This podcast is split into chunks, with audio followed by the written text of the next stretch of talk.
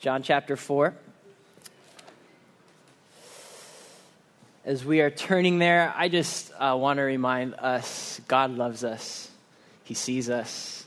And uh, in this text, we are going to see the love of God in action on the move. Uh, so we'll read, we're, we're reading a good chunk of scripture. We're possibly biting off more than we can chew. Hopefully not. We will see. Uh, but we'll read uh, verses 1 through 18, the famous interaction with Jesus and the woman at the well. John 4. Let's read that together.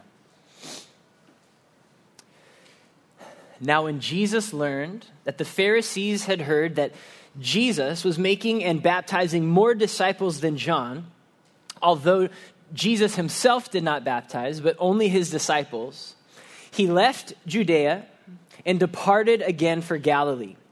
And he had to pass through Samaria. So he came to a town of Samaria called Sychar, near the field that Jacob had given to his son Joseph. Jacob's well was there, so Jesus, wearied as he was from his journey, was sitting beside the well. It was about the sixth hour a woman from Samaria came to draw water. Jesus said to her, Give me a drink. For his disciples had gone into the city to buy food.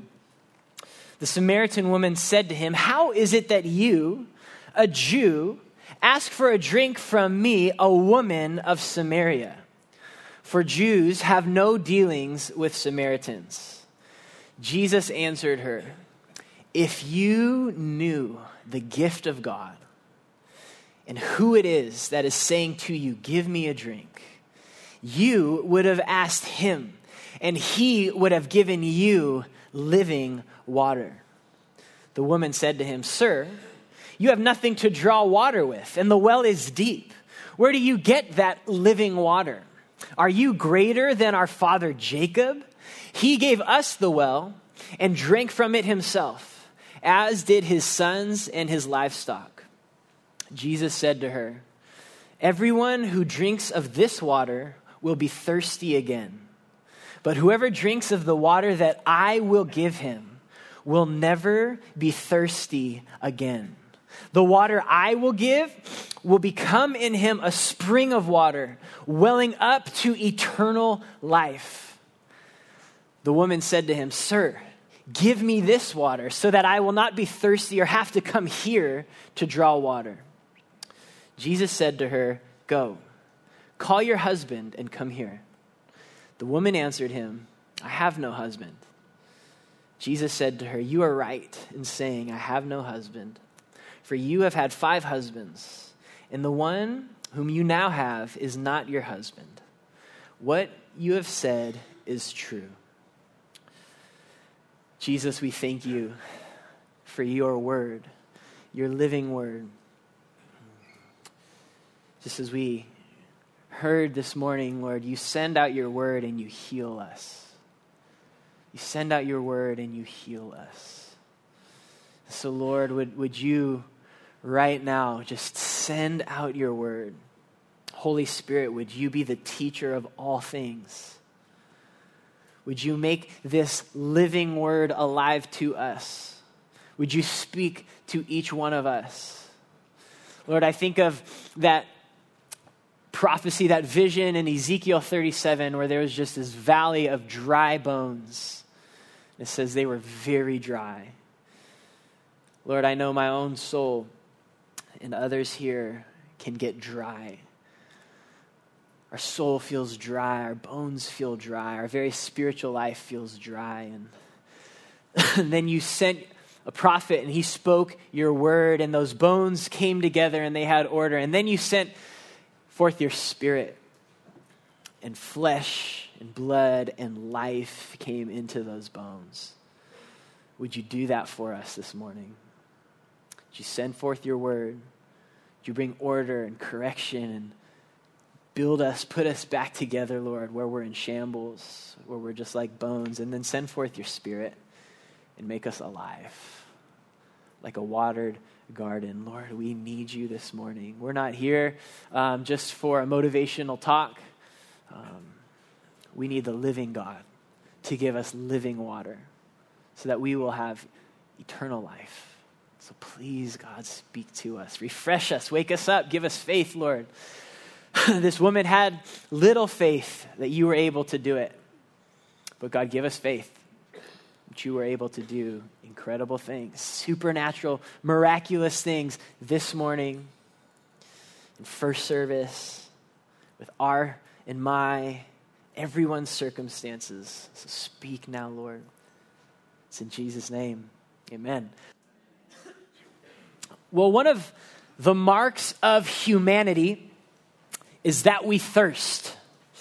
We cannot live apart from water. We are whatever high percentage, 70 or so percent of water. God has made humanity, in fact, every living thing, to continually thirst, to continually drink.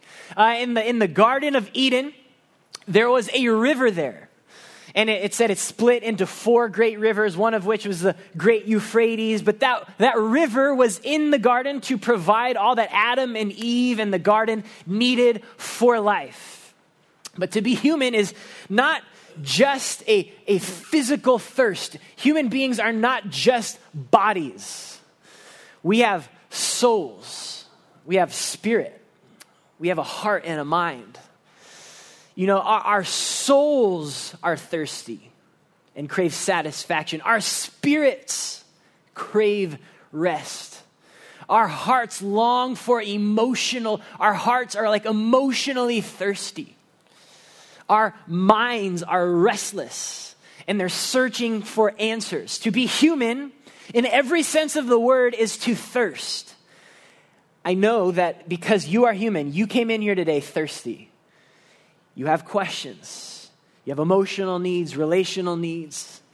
Your soul has needs. Your spirit has needs. As David said in Psalm 23, He restores my soul, which means our souls are thirsty. Now, the famous King Solomon, remember Solomon, one of the wealthiest men who ever was to live? He spent all of his life and all of his incomparable wealth searching for satisfaction for this very thing, this soul thirst. Look what he said. We're just going to read an account of him searching, thirsting in Ecclesiastes chapter 2, verses 1 through 11. I said in my heart, Come now, I will test you with pleasure. Enjoy yourself.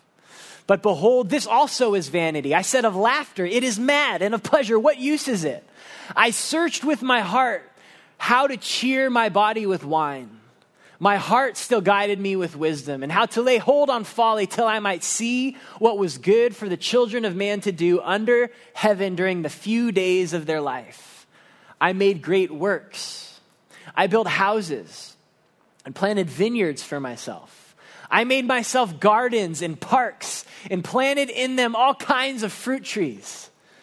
I made myself pools from which to water the forest of growing trees. I bought male and female slaves and had slaves who were born in my house. I also had great possessions of herds and flocks, more than any who had been before me in Jerusalem. I also gathered for myself silver and gold and the treasure of kings and provinces. I got singers, both men and women, and many concubines, the delight of the sons of man. So I became great and surpassed all who were before me in Jerusalem. Also, my wisdom remained with me. And whatever my eyes desired, I did not keep from them. I kept my heart from no pleasure, for my heart found pleasure in all my toil, and this was my reward for all my toil. Then I considered all that my hands had done and the toil I had expended in doing it. And behold, all was vanity and a striving after wind. And there was nothing to be gained under the sun. It's this incredibly sobering, yet honestly familiar message that we hear as Americans, right? How many celebrities have we heard of? Who have had all that they could have, all that their hearts and minds and bodies and souls and spirits longed for, they got it. And in fact, it, it, seems it's even more depressing when you actually get it. You see, most of us spend our life thirsting, thinking, if only I get it, then I would not thirst anymore. But there are some people who actually get it, and what they testify is your soul is just as thirsty.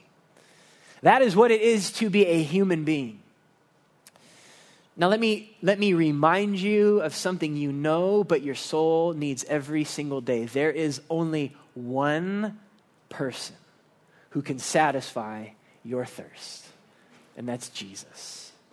Hear Jesus say to your soul these words in John 7 37. If anyone thirsts, let him come to me and drink. There is only one who is enough for your soul, for your mind, for your body, for your spirit, for all of your humanity. Now, I can hear some of you saying, maybe cynically, yeah, I, I, I know, I know that. My mind knows that. My soul knows that. I've tried it. I've tried this whole Christianity thing, and honestly, it didn't satisfy. I've tried it. Uh, to you, let me suggest you are like the woman in this text who thought she knew the one true God. She, she thought she knew, but she didn't even recognize God in the flesh before her. She thought she knew. Yet Jesus was standing before her, and she had no, if she only knew who she was really talking to. Jesus says, if you knew the gift of God and who it was that is speaking to you. And his point is this you may think you know, but if you're still thirsty, you haven't tasted the real thing. Uh, for others of us this morning, you maybe have tasted the real thing. You are born again. You have that living water in you. But somehow, you've, you've still become dry. You feel dry. You feel weary. Maybe you've begun visiting other wells. Uh, maybe you've been tasting from other wells, saying, maybe this, maybe this will do the trick. Maybe that will do the trick. Uh, for both types, the, those who haven't yet even tasted, and for those who are so familiar with Jesus, we're going to get a fresh taste and, and glimpse of this living water, this one, this only one who can satisfy. Um, for context sake, I, I, want you to see this. This is beautiful the way John has compiled the beginning of his gospel. John 4 comes in a series of stories that, that, that John is, is essentially making one point. From John chapter 2, John chapter 3, John chapter 4, he's making one point, and it's this Jesus is better than you think. In fact, he even ends John chapter 1 with Nathanael. Remember, he's sitting under a tree and he, he loses his mind because Jesus knew where he was sitting and what he was thinking. And he's like, You're the Son of God. And, and Jesus is like, Nathanael, if you're impressed with that, like, like you, you, you have no idea. You have no idea what's in store for you. In John chapter 2, Jesus brings wine out of this old Jewish cleansing jar, and what he's saying is this I'm the new wine. I bring true and better cleansing than the law. I am bringing about a better wedding than this wedding between God and his people. I am the best groom there is. Then he goes to the temple, right? And he clears out the temple. And what he says is, I'm the better temple. I'm going to tear this veil in two. I will bring God and man together. Then in chapter three, he's speaking with Nicodemus, this great teacher of the Jews, and he tells one of the greatest Jews who's ever lived, You need a better birth than your Jewish one. You need to be born again. The Holy Spirit must give you new life entirely, and that's only possible through Jesus. And then chapter 3 ends as John the Baptist is saying, I must decrease and Jesus must increase. And then it ends last week by saying, Jesus is superior to every prophet that has ever come or will come. And now we come to John chapter 4. And John is making this exact same point. Jesus is better than anyone, anything. He alone satisfies your soul. That is the point of this text. And so we're going to view just these uh, 18 verses under three points.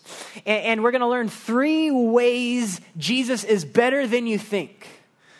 Three ways he's better than you think. Now, I, I just want to say this. I, I phrased these, these points as if you don't really know. And here's what I mean by that. You may know in your brain, uh, you may know that honey is sweet. Like, yeah, I know that. I, I honestly, and someone's like, no, do you understand? This honey's better than you think. Like, no, I know honey's sweet. I already know that. The point is, there's more to Jesus than just head knowledge. That's essential. But, but we are to taste and see. And, and what this chapter is telling us is there's more to taste. You haven't, you think you've reached the end of the goodness of Jesus? No way. There's more. He's better. He's better than you think. And so the, the, this, this story begins, uh, verses 1 through 9, under this heading Jesus is nearer than you think. Jesus is nearer than you think. Let's read again together the first five verses. You guys ready? We got like quite a Bible study ahead of us, but it's going to be good for our soul. Okay, here we go. Uh, verses 1 through 5. Now, when Jesus learned that the Pharisees had heard that Jesus was making and baptizing more disciples than John, Although Jesus himself did not baptize, but only his disciples, he left Judea and departed again for Galilee. And he had to pass through Samaria. So he came to a town of Samaria called Sychar, near the field that Jacob had given to his son Joseph. Now, if you remember, John chapter 4, Jesus was baptizing right down the river from John the Baptist, and all of John the Baptist's crowd and disciples start going to Jesus. Jesus looks around and is like, okay, I'm getting popular. And the Pharisees see me getting popular, and he's like, I, I don't want there to people to think there's some big division between John's ministry and mine. We go hand in hand. And so he's like, I, I don't want to further this competition. And so he's like, it's time to go. It's time to move. In a sense, the baton was passed from John to Jesus. And the key phrase is in verse 4 and he had to pass through Samaria. Okay, first of all, that's not true in a literal geographical sense. Jews hated Samaritans. Now, if you, if you could picture a map, picture the Sea of Galilee at the top, uh, the Dead Sea at the bottom, Jerusalem's right above the Dead Sea, uh, Galilee is at the top. And so Jesus is like, I need to go from the bottom to the top. Now, he had to pat, if, if he's going to do a straight line, that's Samaria. Um, and what Jews would do is they would go across the, the, the Dead Sea, across the Jordan, they would travel through Gentile territory, and then they would come back. So there were multiple geographical ways he could get there. He didn't literally have to get there. What, what this is saying is Jesus had to, in a sense, like God had sent him.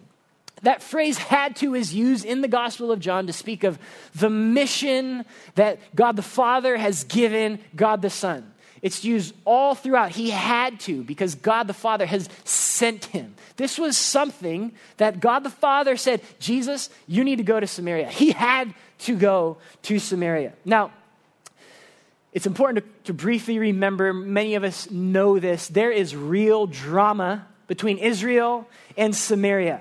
Uh, King David had, the, had his kingdom, the 12 tribes, and he handed it off to King, his son, King Solomon. King Solomon had 40 years of a unified, the 12 tribes of Israel under the reign of Solomon. And then he handed it off to his son, and his son was a fool. And under his foolish leadership, the kingdom split. And most of the kingdom went north, away from Jerusalem. They went north. And the capital of the northern kingdom became Samaria. That became the capital of the northern kingdom.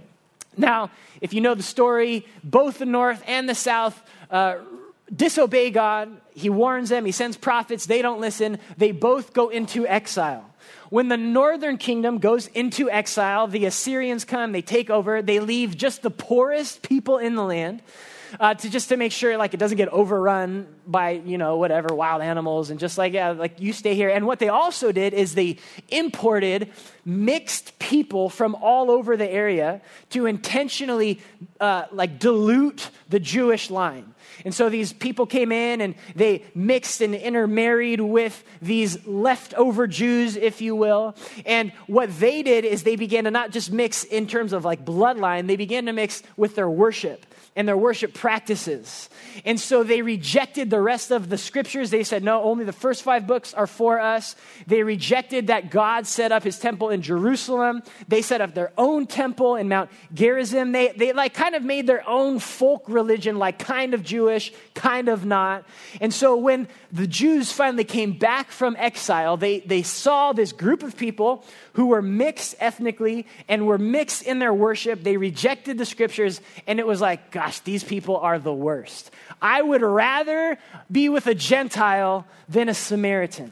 That was the hostility between the Jews and the Samaritans. Now, Jesus says, or, or the text tells us Jesus had to go to those people. You see, Jesus is unlike us. And he has a soft spot for these rejected people. Yeah, their worship was wrong, it was idolatrous. Yeah, they were rejecting the, the scriptures. Yeah, they disobeyed God not to intermarry. But he had a soft spot for these people. Uh, if you remember, the hero of one of his famous parables was the, a Samaritan. Of all the people Jesus could have just made up in his head, he picked a Samaritan to be the hero. Uh, there's a story where he heals 10 lepers, and only one returns, and then the text says, and he was a leper. You're like, oh, the Jews are like, why did it have to be the leper? Or why did it have to be the Samaritan that, that came back and said thank you? Uh, soon, Jesus is even accused of being a demon possessed Samaritan. That was like the worst thing a Jew could say to someone. You're a demon possessed Samaritan. And Jesus gets called a demon possessed Samaritan. Uh, his last, the, think of this, the last words Jesus ever spoke while he was on the earth, as recorded in Acts 1 8, the last specific people he says you need to go to is the Samaritans. Look, look what he says. You will be my witnesses in Jerusalem and in Judea and Samaria and to the end of the earth. It's like, don't forget them. Don't just jump to the nations and forget the Samaritans. You are to go to Samaria. Now, there is no person, hear this, there is no person on this planet, and there is no person in this very room that is beyond the love of Jesus. That person doesn't exist. It does not exist. The Samaritans were like intentionally displayed as the great enemies of the Jews. And Jesus intentionally has to go and show his love to the Samaritans. Jesus is closer to you in the worst of your life and mess than you think, than you could ever imagine. Now let's go on. That point continues. Verse 6. Jacob's well was there. So Jesus, wearied as he was from his journey, was sitting beside the well. It was about the sixth hour. Get water. A small but important side note here in verse 6 is one of, one of John's priorities in this entire book is to show and testify that Jesus, the man they all like interacted with, was God. That's like one of his priorities.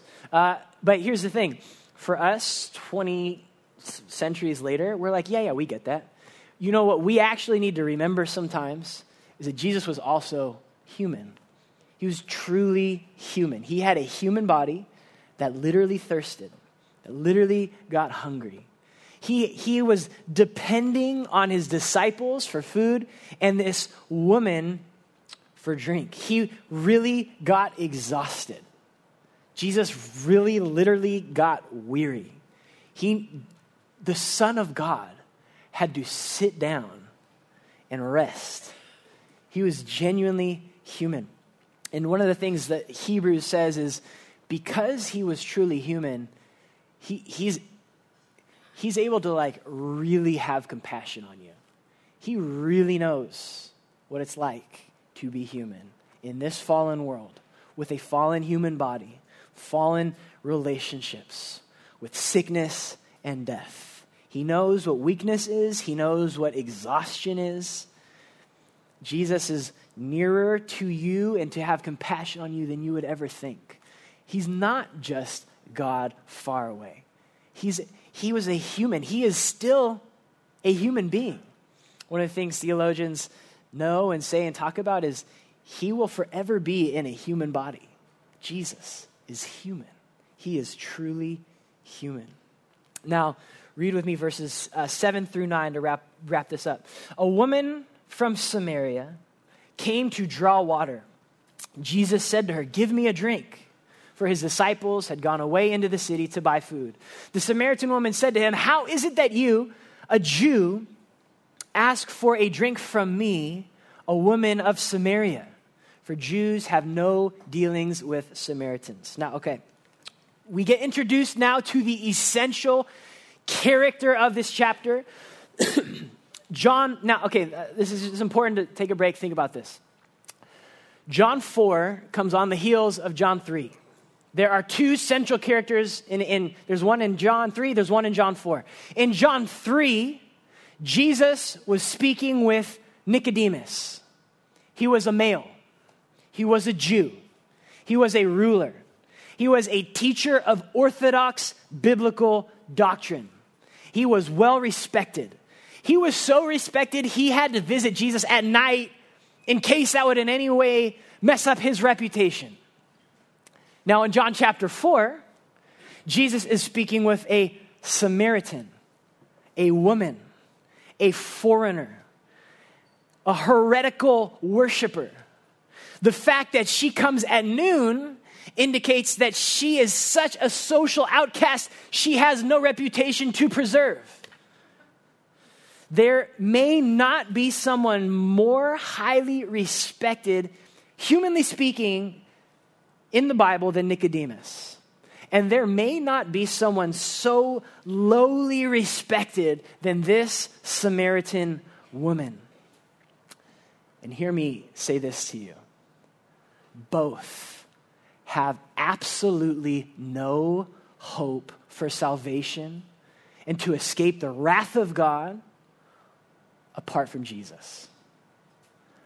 Both are equally in need of the mercy and salvation of Jesus. And in fact, what the Bible talks about is if you're more like Nicodemus, it's even harder. You think you're good, you think you got it. But this chapter four, this woman shows us Jesus loves and comes for even a Samaritan woman whose history is so broken. She's so wounded. She's currently living in sexual sin. Jesus also comes for people like her. Jesus is nearer than you think. Now, the second truth we see about Jesus, it takes a turn in verse 10 through 15. And, and to sum up this section, it's this Jesus is more satisfying than you think. He's more satisfying than you think. Let's look again at verse 10. Jesus answered her, If you knew the gift of God and who it is that is saying to you, Give me a drink, you would have asked him, and he would have given you living water. Jesus, Jesus is saying, If you only knew He's telling this woman, You have no idea who you're talking to. And, and I also just want to point out how wonderful is it that Jesus engages this woman. He breaks cultural barriers, he casts aside prejudice, and what he does is he begins to make her a disciple of Jesus on the spot. In her ignorance, in her sin, in her shame, he's like, hey, let's, let's, let's talk. Let's talk about eternal things. Let's talk about your soul. Let's talk about your past. And he begins by telling her, if you only knew, he uses the expression, the gift of God. Now, uh, what is Jesus talking about? The gift of God. She didn't know, uh, but we, readers of John, just heard in the last chapter, for God so loved the world that he what? He gave. And what did he give? His only son. That is what Jesus is saying. If you only knew the gift of God and who it is that is speaking to you, if you only knew who I was, you would ask me for water and I would give you. And then he uses this expression, living water. Now, that expression, living water, is, has so many layers to it. On the, on the very surface, uh, it's actually a common expression for a spring. Now, imagine living in the desert 2,000 years ago with no plumbing, no running water. Like, people did that. What they did was they dug wells and they, they, they depended on groundwater. There were some mountains nearby that would collect snow, and the water would drain into the ground. And you could dig deep into the ground, and you would dig these wells, and there would be water there. In fact, this well, Jacob's well, it, think about this, was a thousand year old well that people are still drinking from. Uh, archaeologists have found it. Uh, right now, at this moment, it's a 100 feet deep and they say it's for sure uh, would have filled in over time. So it was a deeper, deeper than 100 feet down. Jacob dug this well. Now, wells were like still water.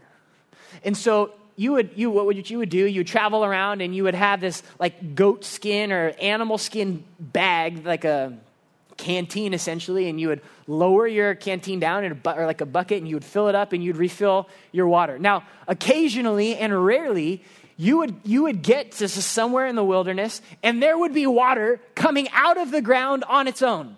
Not a 100 feet down. This water was a spring. And that is what they would refer to as living water. This water didn't have to be sought out. You didn't have to go down to it. You didn't have to dig 100 feet down and then lower and constantly do this. This water, on its own accord, is giving itself up to the world. That's living water.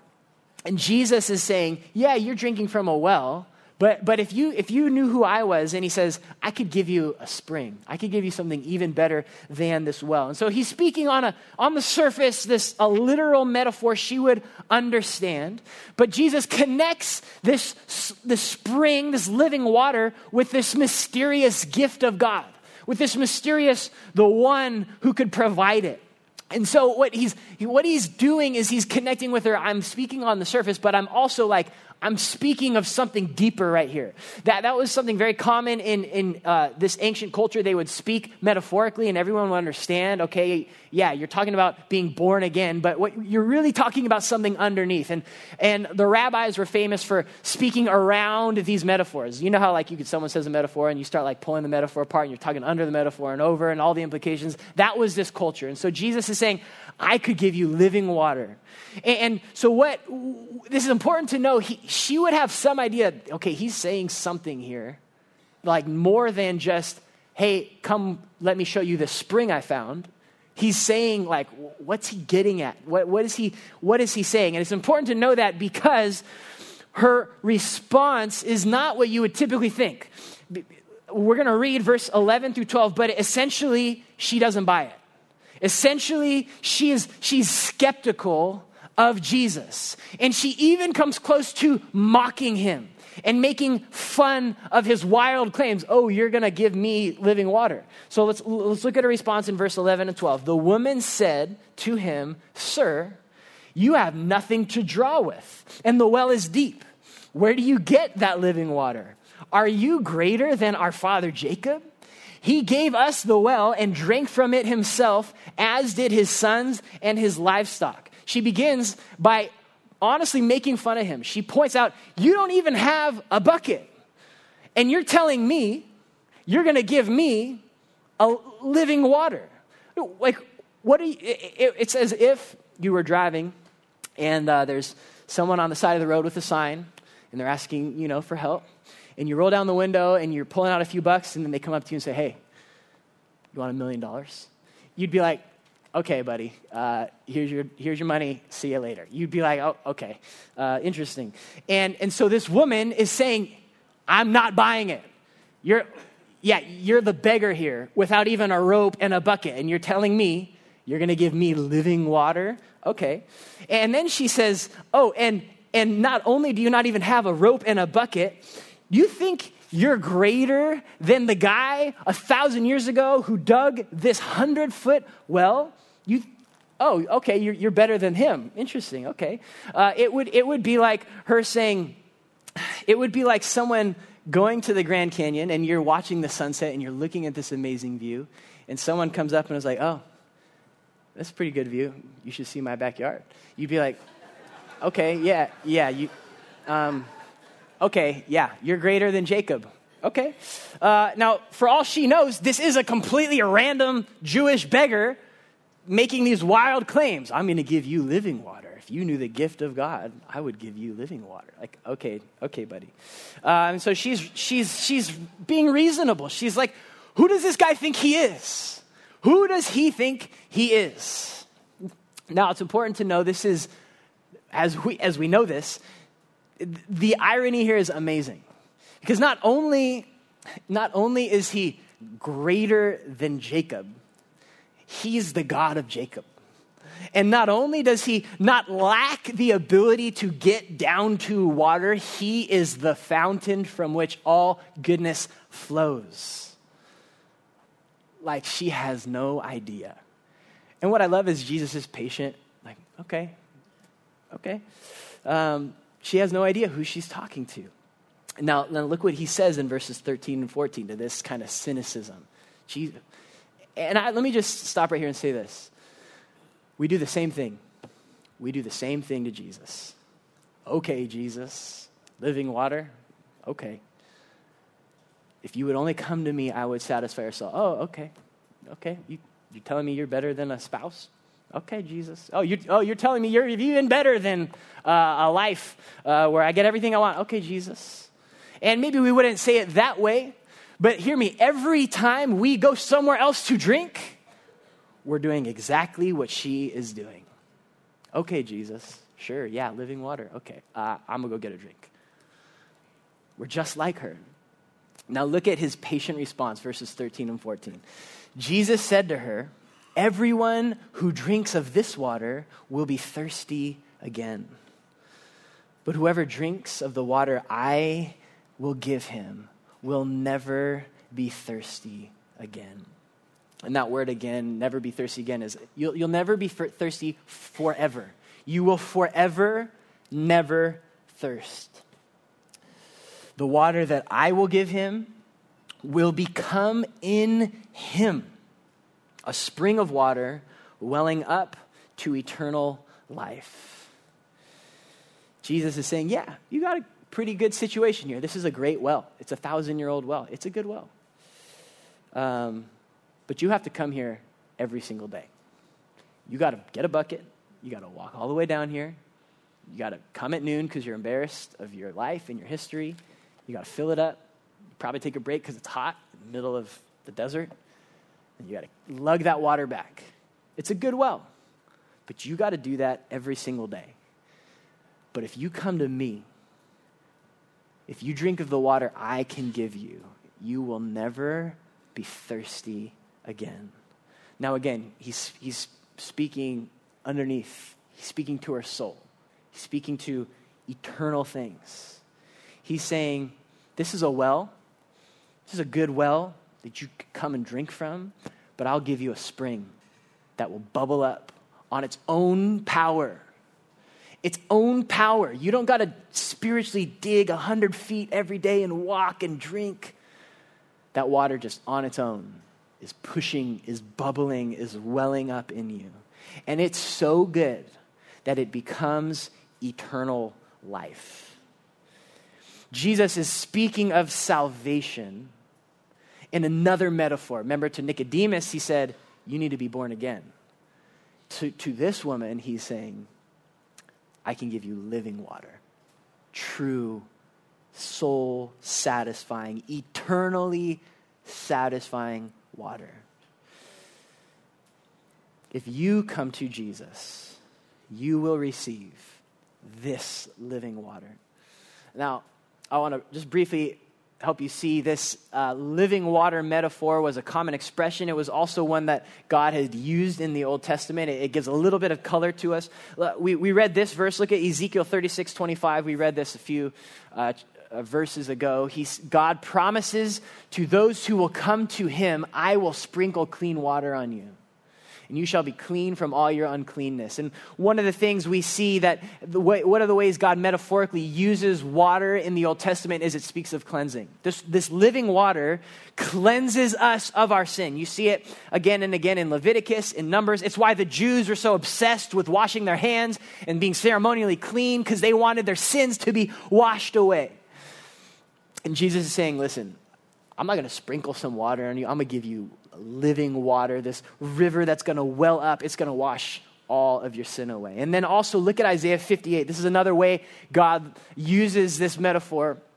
And the Lord will guide you continually and satisfy your desire in scorched places and make your bones strong.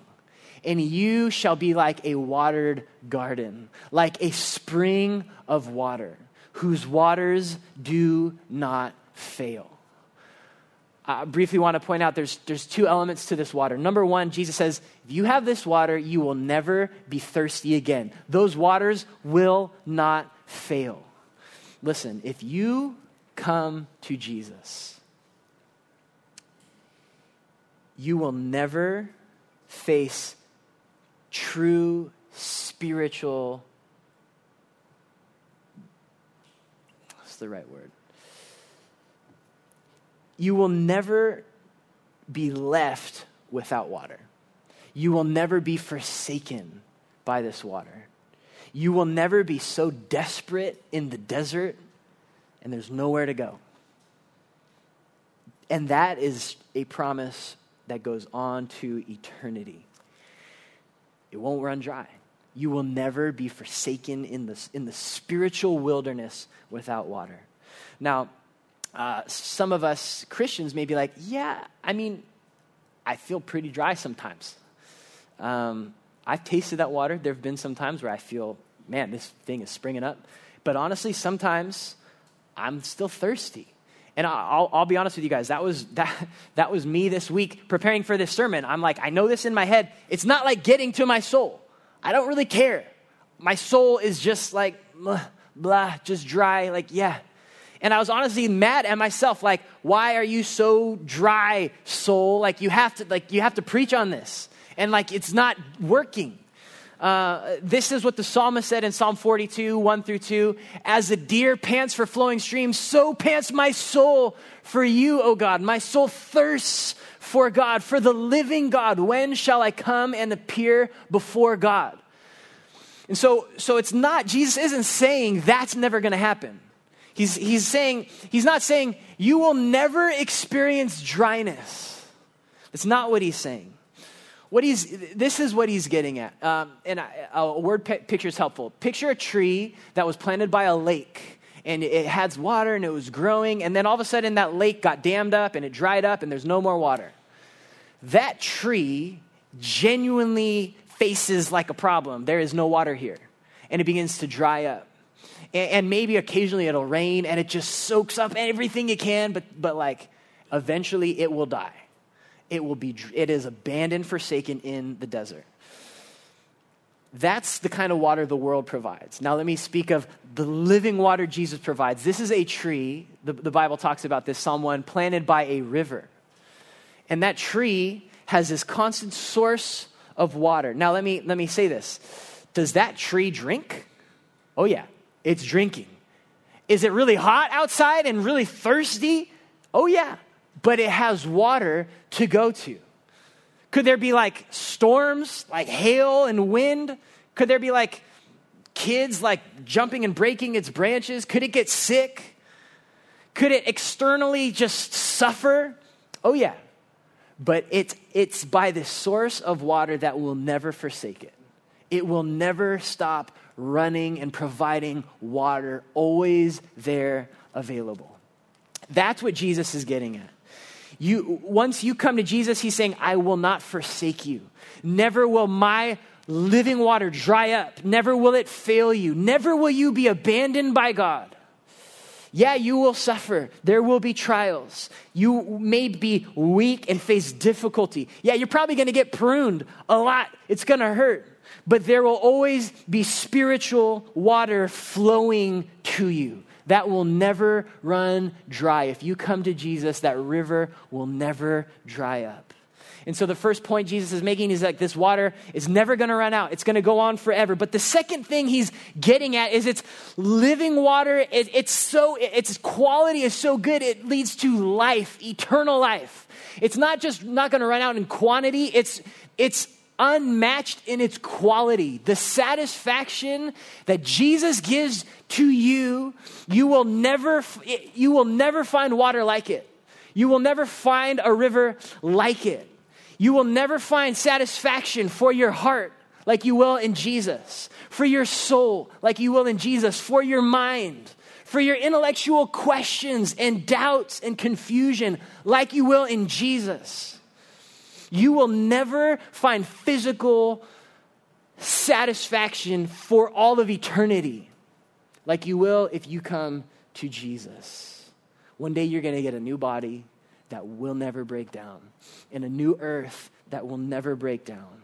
This water is, is eternal in its quality. This is when Jesus says in John 10 10, I think we have that. The thief comes only to steal, kill, and destroy. I came that they may have life and have it abundantly. In Psalm 16:11, you make known to me the path of life. In your presence there is fullness, fullness of joy. At your right hand are pleasures forevermore. Jesus is saying, My water is never going to run up, and it will always satisfy you. And so it's only natural this woman, when she hears this, she's understanding on some level, is like in verse 15, look what she says. The woman said to him, Sir, give me this water so that I will not be thirsty or have to come here and draw water. You know, um, I almost ended the sermon with that point. And uh, that it would be a good sermon. It would be truth enough for our soul. But I didn't want to sell short how Jesus says the, the route to that water. And, and so this woman, picture this. Picture, I want you to picture for a moment you are sharing the gospel with an unbeliever you've been praying for for a long time. You're talking about Jesus. You're talking about how good he is and how satisfying he is. And you'll, you, you won't suffer in eternity and, and you're going to have joy and satisfaction. You're just talking about how good he is. And then they look at you and they say, I want Jesus. How do I get him? I'm, I'm in. What would you say? What would you do? What has the American church done for 50 years? Listen, pray a prayer. Let's do it. And I'm not saying that's necessarily wrong, but I am saying let's look at Jesus and what he does in that situation. This is, this is like kind of a, like a sharp edge to this sermon, um, but we got to look at Jesus. Look what he says in verses 16, 17, and 18.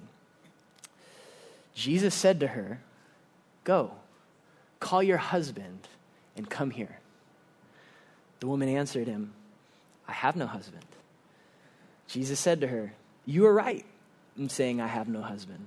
For you have had five husbands, and the one you now have is not your husband. What you have said is true. And the third thing we see about Jesus here not only is Jesus more satisfying, not only is Jesus nearer, but Jesus is holier than you think. He's God. He's perfect. He is absolutely holy. Listen, Jesus is not just this heavenly drinking fountain that you can come and push a button and take it and then leave him and not do anything about your life. It's not how it works. It's not how it works. for someone to truly come to Jesus and receive living water, you must confess and repent of your sin. There's no other way. Because salvation is not just receiving the gifts of God apart from God. Salvation is not receiving the benefits of God apart from a real relationship with the Holy One Himself. Of course, people want forgiveness. Of course, people don't want to go to hell. Of course, people want joy and peace and satisfaction in a general sense. But true living water comes from a holy God, a perfect one. And if you want that water, you got to deal with God Himself and all of His holiness and all of His majesty and glory. And that means He must deal with your sin. He must deal with the thing that is keeping you from Him. You see, God wants, He wants all of you. He doesn't just want to give you good stuff and uh, leave you on your own. He's too good for that. He's not a genie. He wants you.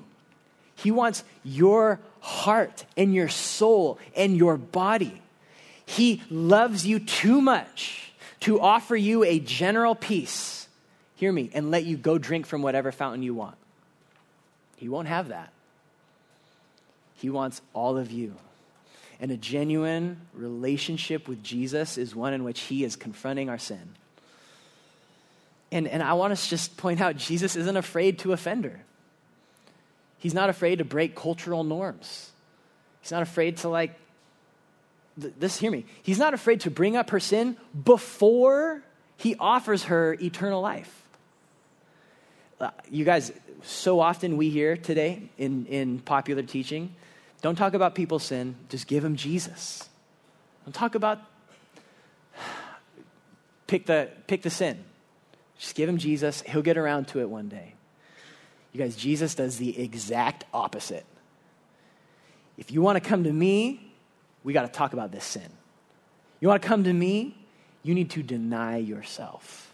You must pick up a cross, and then you can follow me. Listen, Jesus isn't into selling his kingdom. Hey, just come, dude, just take, drink. Listen, he's like, you got to confess your sin. You have to obey. I'm your Lord. You got to obey me.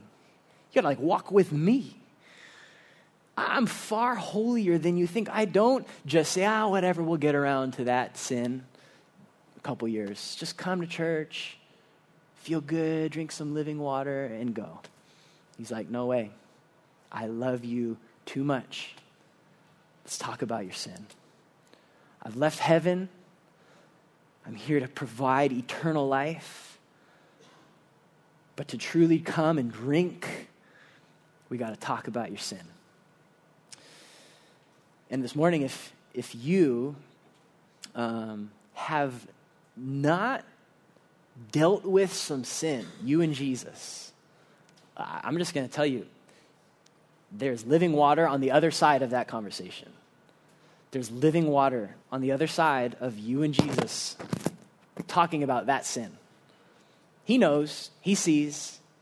I even just want to point out, he's really gracious. He's like, hey, go call your husband. He doesn't just call her out, right? He's like, hey, go call your husband. He's gentle. That's like right now.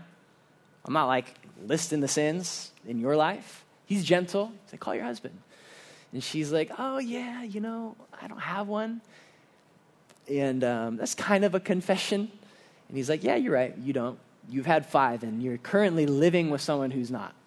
And in fact, if I'm going to mention one sin, let me just mention the one Jesus does. It's sin to live with someone who's not your spouse. That's just sin. And I do know it's going on in this church. And just hear the love of Jesus say, yeah, that's not okay. I love you too much to let you live in your sin. I want to give you living water. I, if you only knew, but you got to repent. You got to deal with that sin. And if you are willing to do that, I want you to hear this. Jesus faced true thirst for your sin on the cross. There was a time when Jesus said, hanging naked on the cross, I thirst. I thirst. What he was doing was drinking the bitter cup, the wrath of God, the holiness of God poured out on evil and sin. He became sin on that cross. Your sin and mine, if we will only confess it and deal with it and trust Him to forgive us of it. So I, I want to close just very, very quickly with three, with three practical things. Number one, have you and Jesus dealt with your sin? Have you dealt with your sin? This is why we do communion every single week. This isn't just like a when you get saved conversation. This is like, yeah, Jesus, this week, I confess my sin. I was this, I was that, I repent. And then we remember that He took that sin on the cross. And then we take that bread and that juice. We say, I believe that you've done this for me, Jesus. Thank you. The Bible even says if you, if you want to make some progress in that, you, you should even confess it to people, that healing will come. So, have you dealt with your sin? Uh, the second question I'll ask you is where are you drinking? Where are you drinking? From what source? What wells are you drinking? Let me just read you this verse in Jeremiah chapter 2, verse 13. This is, uh, do we have it? Maybe not. Okay, cool. I'll, I'll read it real quick. Jeremiah 2, 13. This is God speaking to his people when they were at their worst. They're in rebellion to him. Jeremiah 2, 13. It's maybe the saddest verse in the Bible. For my people have committed two evils. They have forsaken me, the fountain of living waters, and hewed out cisterns for themselves, broken cisterns that can hold no water. Where are you drinking? Have you forsaken the fountain of living water? Are you running and trying to be satisfied with this little broken, leaky cistern? That's like literally the definition of insanity. Church, let's not drink from these cisterns. Let's drink from the fountain of living waters. And then, number three, um, if, if by God's grace you've been dealing with your sin and you've been trying to commune with God, I want to ask you who are you pursuing? If you found this water, are you pursuing others saying, I have found living water? I have the answer for your thirst. Jesus says, As the Father has sent me, so I send you. If you found it, you have been sent by Jesus. Go and tell them there is water, there is life there is cleansing and forgiveness. There is satisfaction that is greater and deeper than any the world can offer, and it never runs dry. And in fact, like that tree by the river, you will only grow in your capacity to drink for all of eternity. He is better than you think and will continue to be forever. So, are, are, we, are we pursuing? Are we going? Jesus, we thank you that you are the one who gives us living water. Oh, Lord, if we only knew, if I only knew, if this gathering of your people and those who are not yet your people only knew how good you are, that you're nearer to us, that you're far more satisfying, that you're so good, you want to deal with our sin. God, if we only knew. So, Holy Spirit, I just ask by your power that you would, you would make your word alive. You'd make your word alive. I ask for great confession and repentance this morning. I ask for great faith as we take communion to know He forgives me. He drank that bitter cup for me. He took my sin. And now I can drink from his goodness for all of eternity.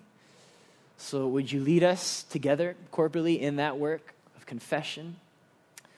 And Lord, would then we, gosh, just water our souls, Lord. Restore our souls.